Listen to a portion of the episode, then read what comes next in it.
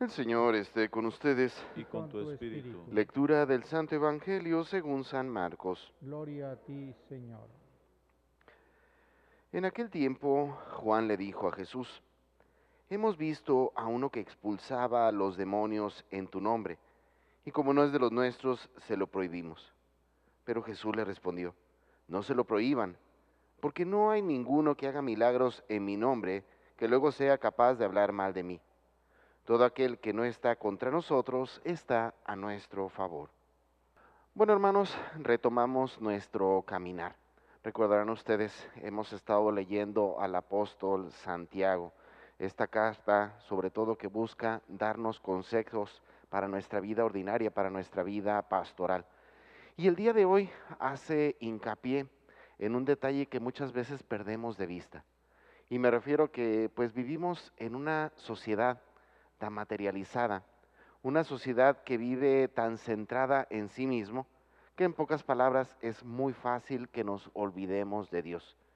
Vean con qué facilidad nosotros hacemos planes para nuestra vida y con ello no estoy diciendo que esté mal, pero como que en este sentido dejamos de lado nuestra realidad, nuestra fragilidad. Pónganse a pensar quién de nosotros fuera a tener en su mente el que prácticamente habríamos estado en nuestra vida, pues casi dos años encerrados, ¿verdad? En medio de esta situación de pandemia, ¿verdad?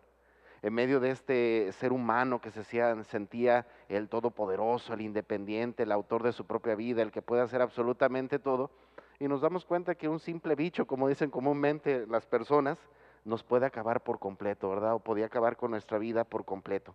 De ahí nos damos cuenta entonces de nuestra fragilidad de cómo como seres humanos, aunque tengamos una gran grandeza por nuestra inteligencia, por nuestra sabiduría, no podemos negar que al final de cuentas no somos nada. Sin embargo, ese no somos nada, hay que reconocerlo como que no es de una realidad fatalista, sino que si somos algo es por Dios. Y eso no tenemos que perderlo de vista.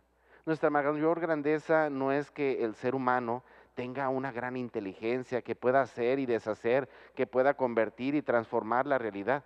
La mayor grandeza de nosotros como seres humanos es por completo nuestra, filiación con Dios. En pocas palabras, el que seamos sus hijos. Porque al final de cuentas, cuánto podemos hacer y transformar en este mundo, sabemos que llegará un final, ¿verdad? Y a lo largo de la historia, pues bueno, así como tuvimos una injerencia en el ámbito social, y hay gente que nos recuerdan, pero bueno, pasarán los años y se olvidarán por completo de nosotros, ¿verdad?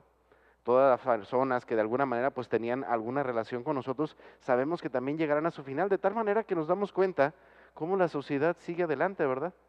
Cuántos hermanos nuestros no han perdido la vida a lo largo de esta pandemia y sin embargo la vida sigue, todo sigue hacia adelante. En medio de esto no se trata entonces de caer en una tristeza del sinsentido de la vida, sino darnos cuenta que lo que le da sentido es Dios. Al final de cuentas, no importa cuánto hagamos, lo que esperamos es estar con Dios y esa será nuestra más grande eh, bendición, eso será nuestra, más, nuestra mayor grandeza como seres humanos. No, que, no lo que hayamos hecho aquí, sino el hecho de poder estar eternamente de la compañía de Dios.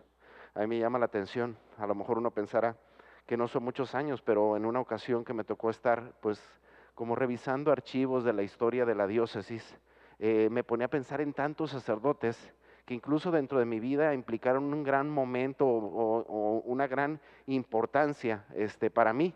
Y que bueno, pasan los años y con qué facilidad se nos olvidan, ¿verdad? Prácticamente ni nos acordamos ya de ellos. Y sí, en su momento tuvieron una gran importancia para la historia de nuestra iglesia, incluso en el ámbito personal con nosotros. Pero bueno, llega la vida, se acaba y ¿qué sigue? Seguimos adelante, ¿verdad? Y pareciera ser que esas personas que en su momento significaron algo, ya no significan absolutamente nada.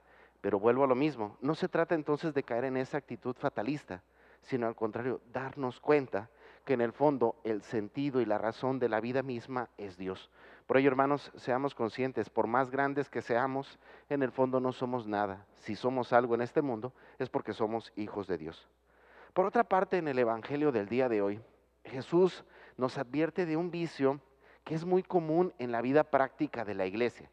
¿Y a qué me refiero con esto? Bueno, ¿cuántas veces hemos escuchado que de repente nosotros ah, dentro de la iglesia, aunque es una y universal, ciertamente caemos en una especie de vicio como de capillismo? ¿Y a qué me refiero con esto? Bueno, pues que creemos que solamente mi capilla o mi templo es el bueno, ¿verdad? Y desde esa perspectiva no solo me refiero al espacio material, sino también de la perspectiva de grupos y movimientos. Creemos que solamente mi grupo es el mejor. Creemos que solamente mi grupo es el que va a salvar y los demás, pues están re locos, ¿verdad?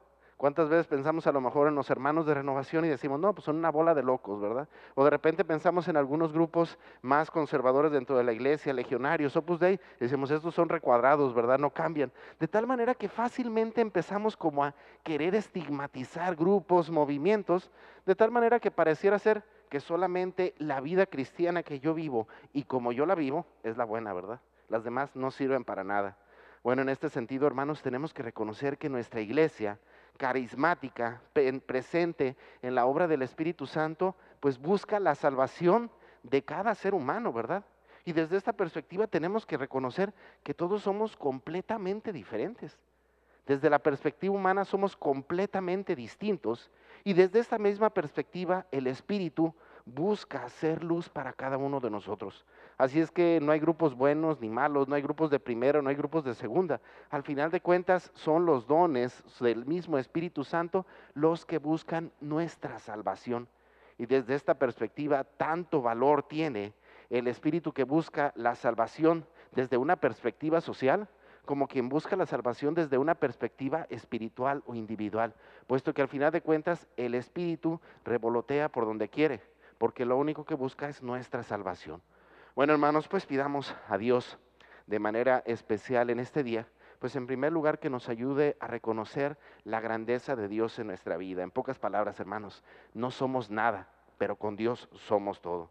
Pero pidamos también a Dios de manera especial en este día que nos ayude a reconocer que en el fondo todos somos peregrinos en este mundo y ya sea en un grupo, ya sea en otro, ya sea en un movimiento o en otro, al final de cuentas todos caminamos rumbo al deseo de encontrarnos con el Señor. Hay diferentes caminos, pero el punto de llegada siempre será el mismo y ese siempre será Cristo.